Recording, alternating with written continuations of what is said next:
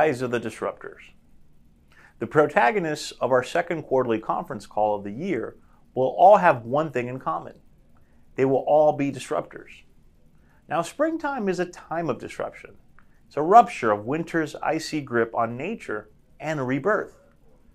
For Western Christians, the Easter holiday is commonly celebrated on the first Sunday after the first full moon of the spring or vernal equinox. The Orthodox Easter occurs on the Sunday following the first full moon after Passover. For both, the holiday is the most important and religiously significant celebration on the calendar. But Easter also has many symbols and traditions of pagan origin. In fact, the word Easter derives from the Old English word Eostre, a pagan festival also associated with the spring equinox that honored the Saxon goddess Eostre, who was associated with the spring, with renewal, and fertility. Many other facets of the modern holiday also have their roots in pre Christian pagan beliefs, such as the use of hares and eggs as symbols of fertility and rebirth by the Romans, Persians, and even the Egyptians. These belief systems all recognize that this was a period of liminality because it marked a time of transition between different states of being from winter to spring, from despair to hope, from death to life. In this quarterly conference, we will address disruptive themes like artificial intelligence and nuclear fusion. What are the opportunities and how do we invest in them? What are some of the potential pitfalls? But before we look forward to the second quarter and some of these disruptive themes, let us take a brief backward glance at the first quarter.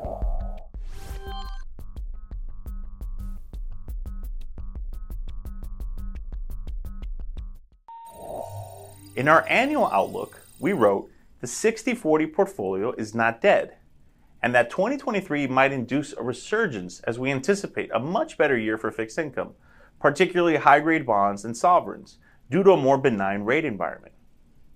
As if by design, the first quarter saw a revival in financial markets. Global equities surged 7.4%, while glo- global bonds were up 3%. In that same annual report, we also wrote that, quote, if anything, global growth risks risks are asymmetrically tilted to the upside relative to subdued expectations. Certainly, Chinese growth figures have exceeded expectations, and the market has begun to sniff the end of tightening cycles in the developed world, two powerful tailwinds for returns. European equities were the best performing major market in the first quarter as they tend to be more tethered to global growth, and they are benefiting from some from being some of the cheapest markets in the world across many metrics. We also thought that global growth would be above consensus estimates, and that would provide a moderate level of support for risk assets. Besides the Chinese growth optimism, the other key supposition to our view was that de risking further was not prudent despite the uncertainty over the timing of the next U.S. recession. If it came earlier, by the summer for example, then we were likely to get a V shaped type of year weakness in the first half, followed by a rally in the second half. If the recession came later, then we would likely see an A shaped type of year. Again, this is taken verbatim from our annual report. Quote, if, however, the recession does not commence next year, perhaps in early 24, then the market could gain some ground in the beginning of the year, only to give some of it away in the latter half of the year. As you will see shortly in our recessionary probabilities, the US recession has not started, but does loom over the horizon, and the recent banking turmoil may only accelerate it. History informs us that U.S. equities have generally performed well when the Fed stops hiking rates, as long as the economy does not enter recession near the end of the tightening cycle. Since 1982, in more than 80% of the instances where the Fed at least pauses and a recession is not imminent, the S&P 500 rallies an average of more than 8% in the 3-month period after the hiking cycle concludes. And in those cases where recession is at hand, the market drawdowns tend to be subdued with 10 to 15% downside potential. In the near term, a US recession is still not our base case. However, over a longer horizon, meaning over 6 to 12 month period, the probability of a US recession has increased materially, and it is our base case scenario. That means that our next major move perhaps even in the third quarter, will likely be to de risk portfolios further. This means overweighting rates and underweighting equities, in stark contrast to our recommendations over the past few years. In terms of our current global asset allocation, we retain our neutral weights across most major asset classes that we have maintained since the beginning of the year and will remain tactically positioned this way over the next three months, but unlikely for longer. We are glad to have participated in the rally across assets so far, but we do not want to overstay our welcome. In fact, we would recommend that investors who have a particularly low tolerance for volatility should increase their cash and quasi cash positions now. Macroeconomic forecasts recession deferred but not canceled. So, the collapse of Silicon Valley Bank and Signature Bank in the United States, coupled with the forced merger between UBS and Credit Suisse in Europe, have led some to ask whether the world is on the verge of another financial crisis. We disagree and do not expect the recent banking turmoil to evolve into a global financial crisis like event. Not only are banks better capitalized than they were in 2008, but the quality of their loan books is much higher as well. This chart shows that U.S. Tier 1 capital ratios are more than 50% higher than in the run up to the GFC.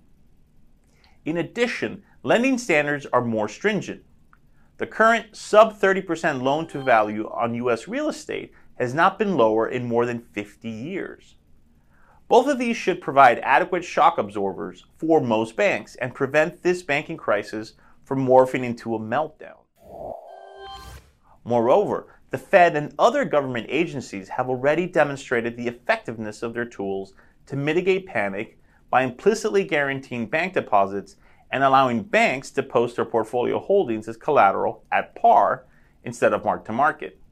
Certainly, the banking crisis will have a negative impact on the economy by further curtailing credit, and it will disproportionately affect smaller regional banks, which do play a pivotal role in commercial, residential, and industrial real estate loans and consumer loans in the US. Ceteris paribus, this should lead to slower growth and accelerate the beginning of the next recession.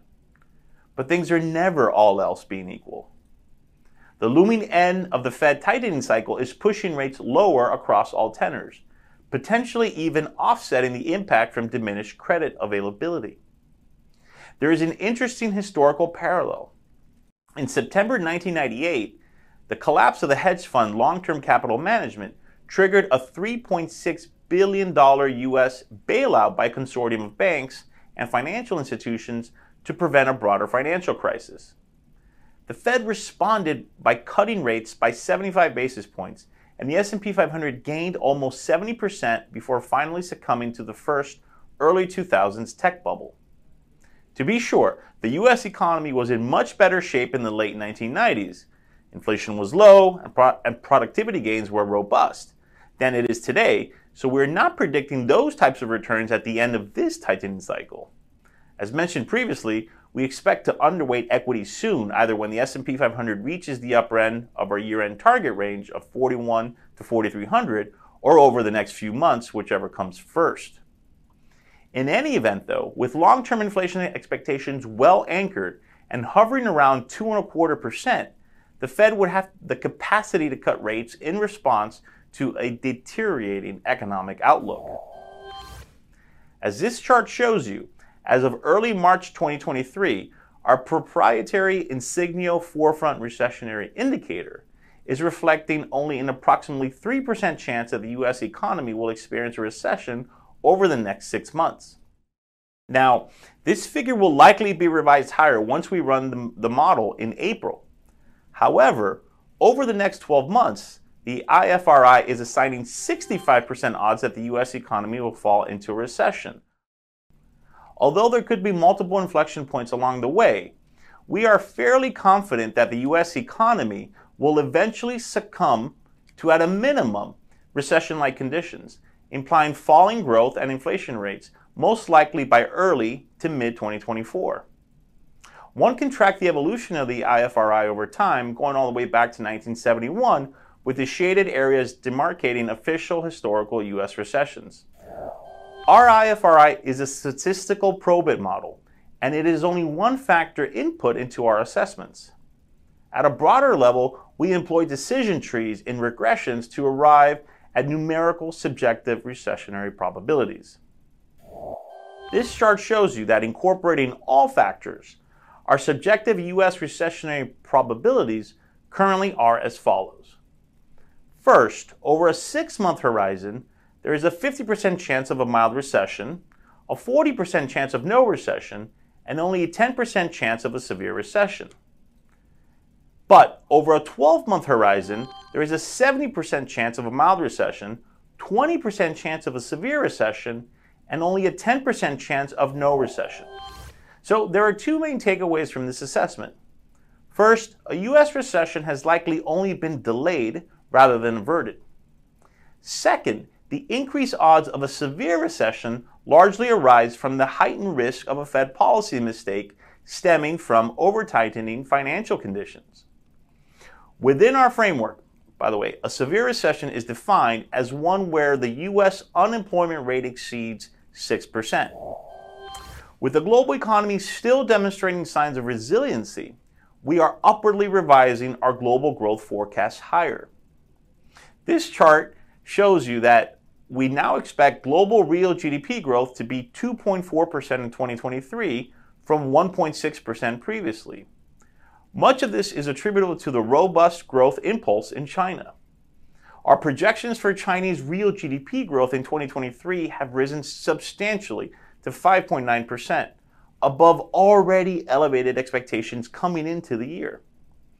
The Chinese government is intervening through credit and fiscal spending to achieve a 5.5% growth target, which we believe that they will exceed.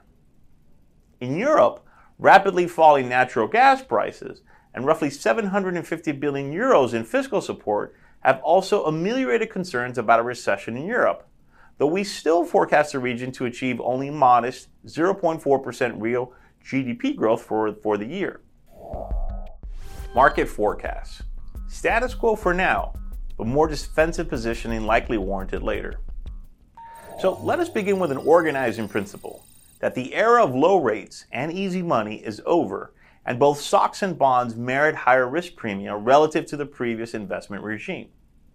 So, though we believe that a new structural bear market in bonds began in 2020, when the US 10 year Treasury hit an all time low of 0.52%, that does not mean that rates will only move up in a straight line. Rates will fall during a recession, and the one we are predicting will begin sometime between late 2023 and early 2024 could see this bond's yield fall to a range of 2 to 2.5%. But the overall pattern will be one of higher highs and higher lows in rates for as long as we are in this multi year structural bear market. At the end of last year, we raised our fixed income allocations to neutral from underweight for the first time since the early days of the pandemic. As previously stated, we are looking to overweight rates and increase duration next quarter or if the US 10 year yield rises to 4%, whichever comes first. On the equity side, we also remain neutral given heightened negative investor sentiment and bearish positioning. According to the most recent American Association of Individual Investors survey, bears surpass bulls by 23 points.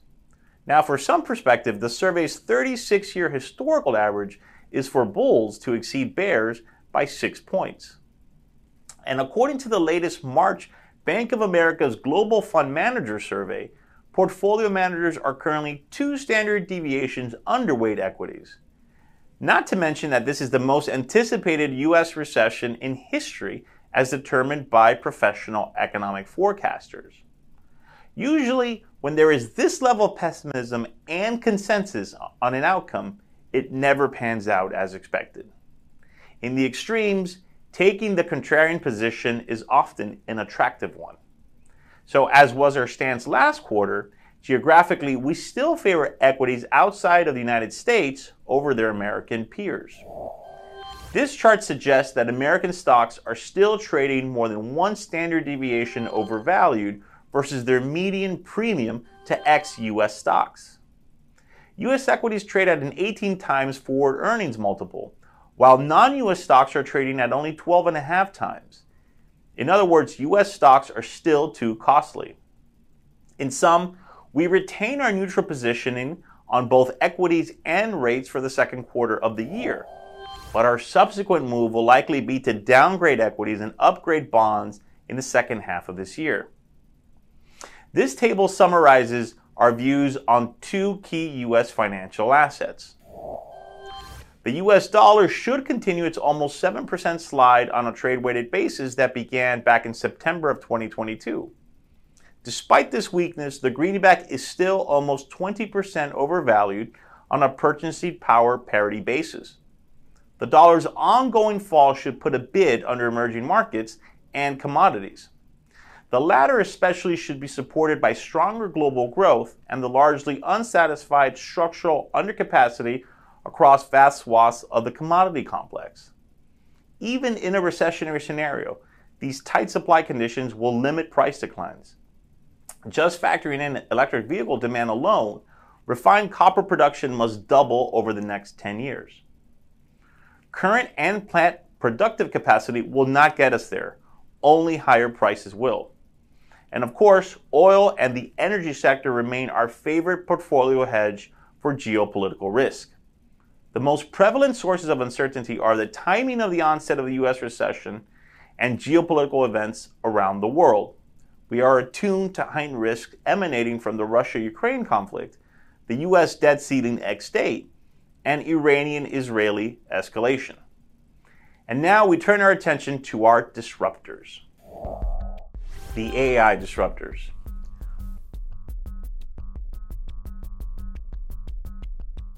On November 30th, 2022, ChatGPT, an artificial intelligence chatbot, was unveiled to the world. Ever since, there has been a resurgence of enthusiasm and investment inflows into artificial intelligence and machine learning. Unequivocally, ChatGPT is a leap forward in machine learning algorithms and its development caught many, including Microsoft founder Bill Gates, OpenAI, by the way, is partially owned by Microsoft, by surprise. Fearing that they would be left behind, since then, Google, Baidu, and Meta have all announced plans to accelerate their own generative AI platforms. So, what is generative AI and how can investors participate? Well, let's ask ChatGPT. So I ask, what is generative AI and how can I invest in it? ChatGPT responds Generative AI refers to a subset of artificial intelligence that involves creating or generating new content, such as images, music, or text, that is not directly copied from existing data. Generative AI models learn from large data sets and are capable of generating new content that is similar to the data they were trained on, but not identical. Investing in generative AI can be done in several ways. Here are a few options. Investing in AI focused companies, AI focused funds, AI startups, AI ETFs. When investing in generative AI or any other technology related field, it's important to conduct thorough research, understand the risks involved, and consider consulting with a financial advisor to make informed investment decisions. Well, our compliance department would be particularly proud of ChatGPT's disclosures, but I digress.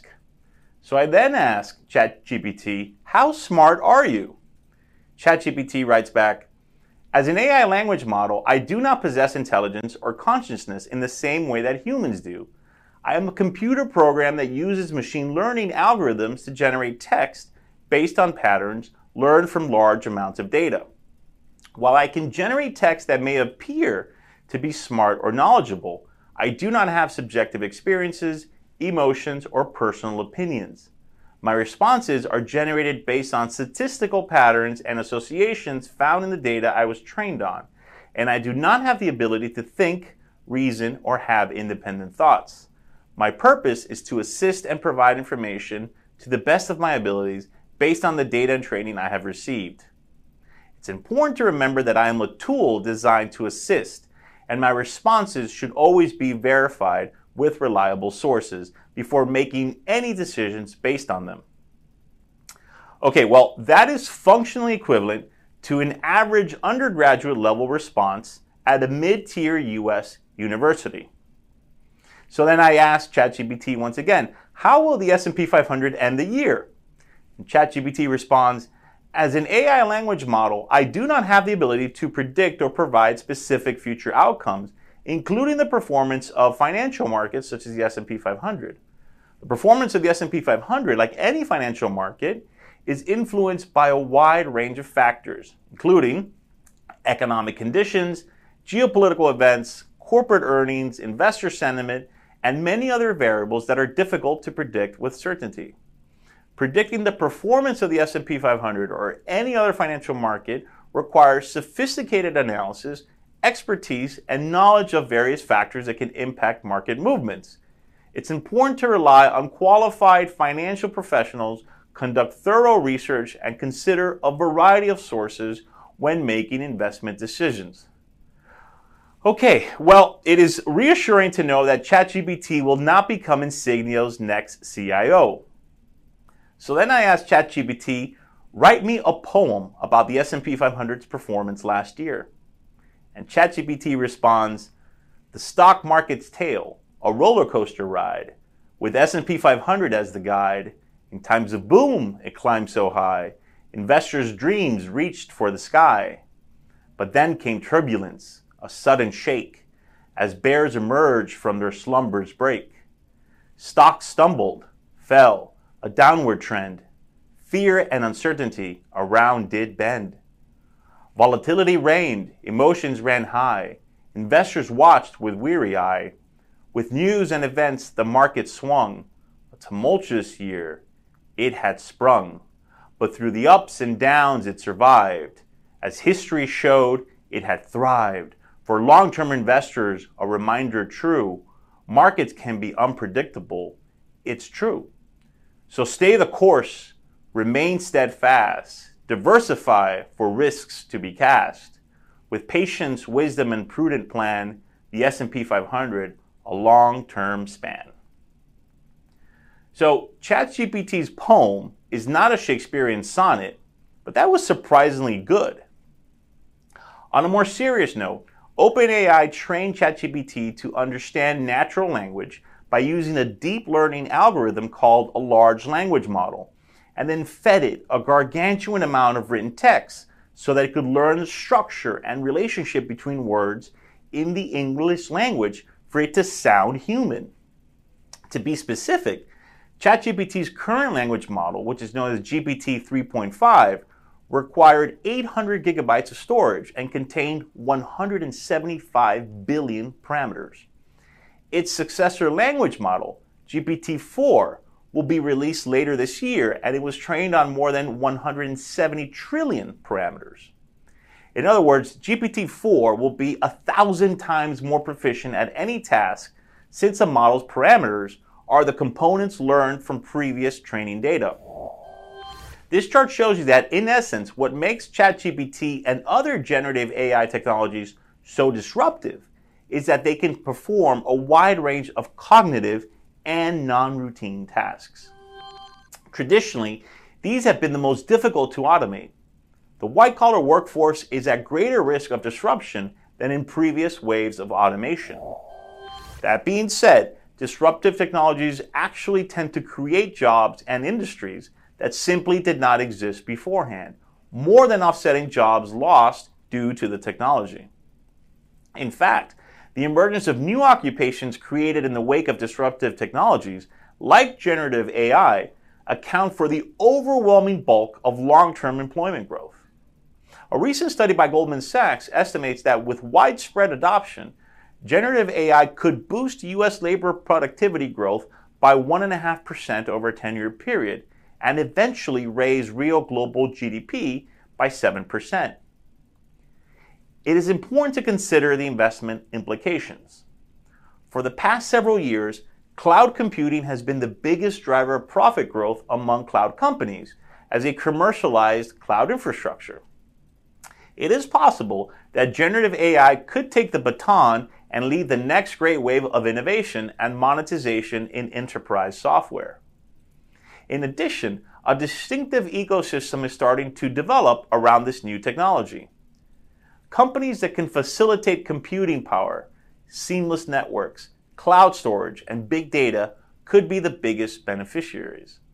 In this space, scale matters because the development and maintenance of generative AI models are highly capital intensive. They're very expensive to maintain. That means that the incumbent, well known leaders like Microsoft, Nvidia, Alphabet, Amazon, and Salesforce, among others, stand to benefit the most. Since AI is becoming a trendy term today as money pours into the sector again, avoid companies that have recently begun to use it during their conference calls and quarterly reports. Sidestep this AI washing by focusing on companies that have been doing this for a while and have the size to adequately monetize it. On this chart to the left, we see some of the biggest daily generators of data on a global, on a global basis. Since data that contains greater variety, arriving in increasing volumes, and with more velocity are crucial to the development of generative AI, companies that generate the most data will be better positioned to build better technologies. Finally, you want to focus on companies that have been in this space for a while and are not latecomers to the party. The chart on the right depicts, by most mentions from left to right, the companies that have been working researching, and thinking about generative AI over the past three years, and not just since ChatGPT mania first started. So while we are bullish on generative AI's long term investment prospects, there has been a speculative burst of frenzied buying since the ChatGPT announcement. These stocks are expensive, and their valuations would require flawless execution in delivering expected earnings growth. A more attractive entry point might present itself once the expected recession commences. The Chinese disruptors.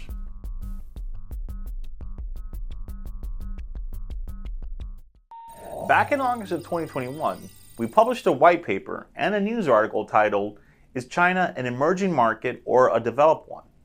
Our answer then and now is the same. It depends. It is a hybrid market exhibiting both emerging and developed market characteristics. When modeling equities, Chinese stocks behave much more like emerging markets, especially in cases where policy decisions matter more than company or industry fundamentals. But the country's bond markets, i.e., its sovereign, quasi sovereign, and high grade corporates, are more akin to developed markets like treasuries, bunds, and gilts. In fact, as this chart reflects, since the pandemic year, Chinese sovereign bonds have been a better store of value than U.S. Treasuries, outperforming the latter by a substantial margin. If one bought a long dated U.S. Treasury bond after February of 2015, then one is sitting on nominal losses today. In contrast, if one had purchased a Chinese sovereign bond, then that trade would be sitting on absolute returns of over 30%.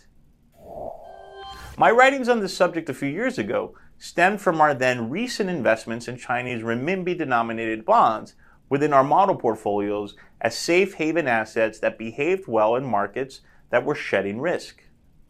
We first noticed this phenomenon during the height of the pandemic induced market turmoil when Chinese sovereign bonds were less volatile than their developed market counterparts. Our research indicated that Chinese government bonds were exhibiting safe haven characteristics with low correlations to global equity risk and to U.S. Treasuries. Last year's bond market sell off was a severe test, and these investments allowed us to outperform fixed income benchmarks across the world. Well, we recently updated our analysis this quarter, and this chart shows you that we found that they remain a good portfolio diversifier with low correlations to US Treasuries and to global equity indices. These financial results are starting to match the economic reality on the ground. The country is increasingly running at its own pace, further removed from the global cycle than ever before. Last year, the Chinese government was easing both monetary and fiscal policy, while everywhere else they were tightening policy. This year, the Chinese economy will likely grow above potential, while the West will be lucky to escape a recession and likely only grow below potential GDP trend levels. In other words, China's growth is increasingly uncorrelated to American and European growth. Some of this decoupling is structural and inevitable.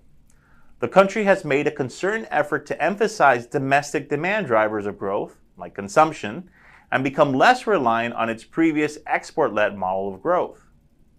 But some of this decoupling is also policy driven. Both the US and China have made strategic policy decisions that will further disassociate their economies, especially in security focused industries like biotechnology, artificial intelligence, and robotics. Sure, Americans are still willing to buy furniture manufactured in China, and the Chinese are willing to watch an American action film, but neither country will want access or their access to advanced semiconductors to be dictated by the other's government we're not only seeing decoupling in supply and logistical chains, but in financial assets as well. In the wake of the Russian invasion of Ukraine, I wrote that the single biggest mistake that the US and its allies made was to freeze the Russian central bank's assets held in US dollars. It undermined the sanctity of the rules based and transparent system that made people want to hold dollars in the first place. Its safe haven status was violated when these seizures took place without due process of law and on the grounds of political expediency. Essentially, the American government telegraphed to the world that their dollars were only good as long as we wanted them to be good. If you are a Chinese saver, or a saver from any country that might stand opposite of U.S. interests sometime in the future, then your marginal propensity to want to hold dollars is less than it was before the U.S. froze Russia's assets because one day you might be in the political crosshairs. Are there any countries definitively off this list? Canada? Probably. The United Kingdom? Possibly. But Turkey? A NATO ally, no less? No. It will be on this hypothetical list. Even nations like Israel and Brazil are marginally less comfortable holding US dollars today than they were a few years ago. What will they buy instead? Gold? renminbi, a basket of commodities, probably all of the above. It seems that every article, though, one reads today mentions the word deglobalization in it. We even have written about it extensively ourselves. But this expression has now become a trope, lazily brandished around and bereft of much intellectual reflection. Deglobalization is a process. It is a trend, not an endpoint. The world will be less globalized. But we're not going back to being isolated hunter gatherer kinship clans either. We are likely to observe a partial split of the Western world, meaning North America, Europe, Japan, Australia, etc., and others, and an integrating global South, the BRICS, the Middle East, etc., in finance and advanced technologies. But globalization is likely to remain the dominant paradigm in other industries. As an investor, though, true portfolio diversification will require global exposure more than ever. US centric, or those that heavily lean to the United States, will likely not lead to adequate risk adjusted returns going forward. Remember, at the end of World War II, the US represented roughly 40% of global GDP. That figure today is down to a quarter of global output. In any event, the bottom line for investors is the following. With the rapid increase in money supplies in the West, and the deterioration of government balance sheets, one should reduce their exposure to the debt of countries pursuing these policies. This means allocating money to government debt in places where they are not pursuing such policies. It means owning bonds in Asia, including Chinese sovereigns, where their savings will not be inflated away by fiscally profligate governments. On the other hand, one should still prefer to own equities in the West where productivity gains will likely be more robust. The energy disruptors.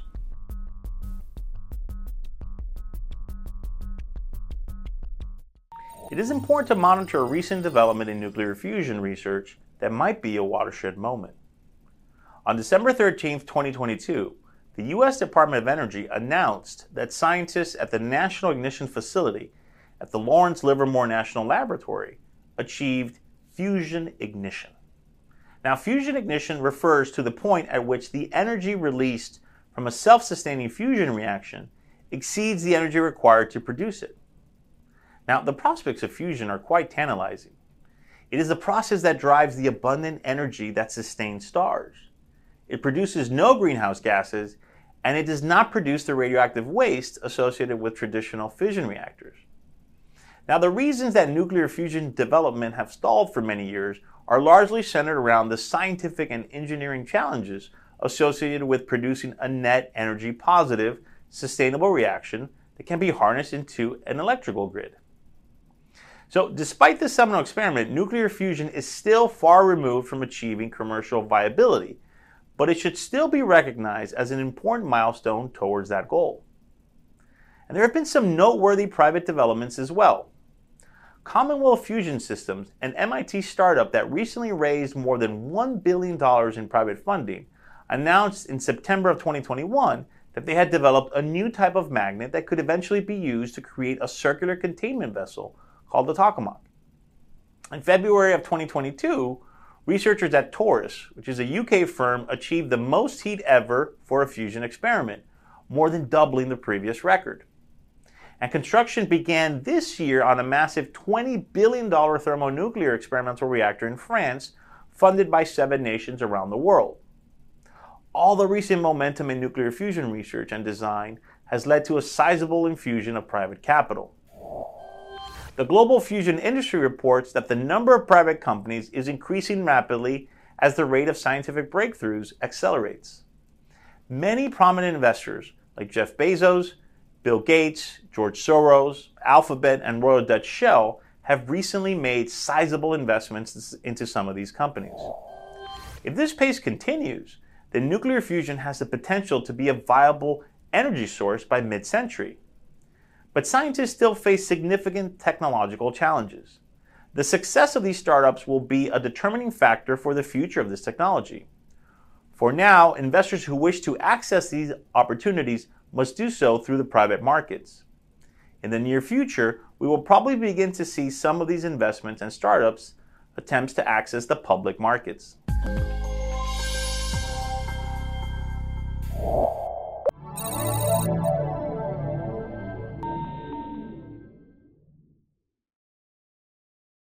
Insigneo Financial Group LLC comprises a number of operating businesses engaged in the offering of brokerage and advisory products and services in various jurisdictions, principally in Latin America.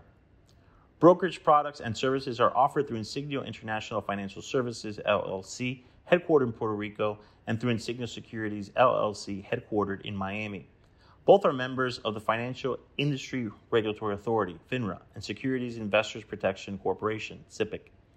Investment advisory products and services are offered through Insigneo Advisory Services LLC, an investment advisor registered with the Securities and Exchange Commission. In Uruguay, advisory services are offered through Insigneo International Asesores de Inversión Uruguay, SA, Insigneo Asesores de Inversión Latam, SRL, and Insigneo Asesores de Inversión de Uruguay, SRL, in Argentina, and through Insigneo Argentina, SAU, and in Chile through Insigneo Asesorías Financieras, SPA. Collectively, these eight operating businesses make up the Insigneo Financial Group. To learn more about the broker dealers, including their conflicts of interest and compensation practices, please go to https colon forward slash forward slash insigneo.com forward slash disclosures forward slash or via www.finra.org. To learn about Insigneo Advisory Services and any conflicts related to its advisory services, please see its Form ADV and brochure, which can be found at, at Investment Public Advisor Public Disclosures website, https colon forward slash forward slash advisorinfo.sec.gov forward slash.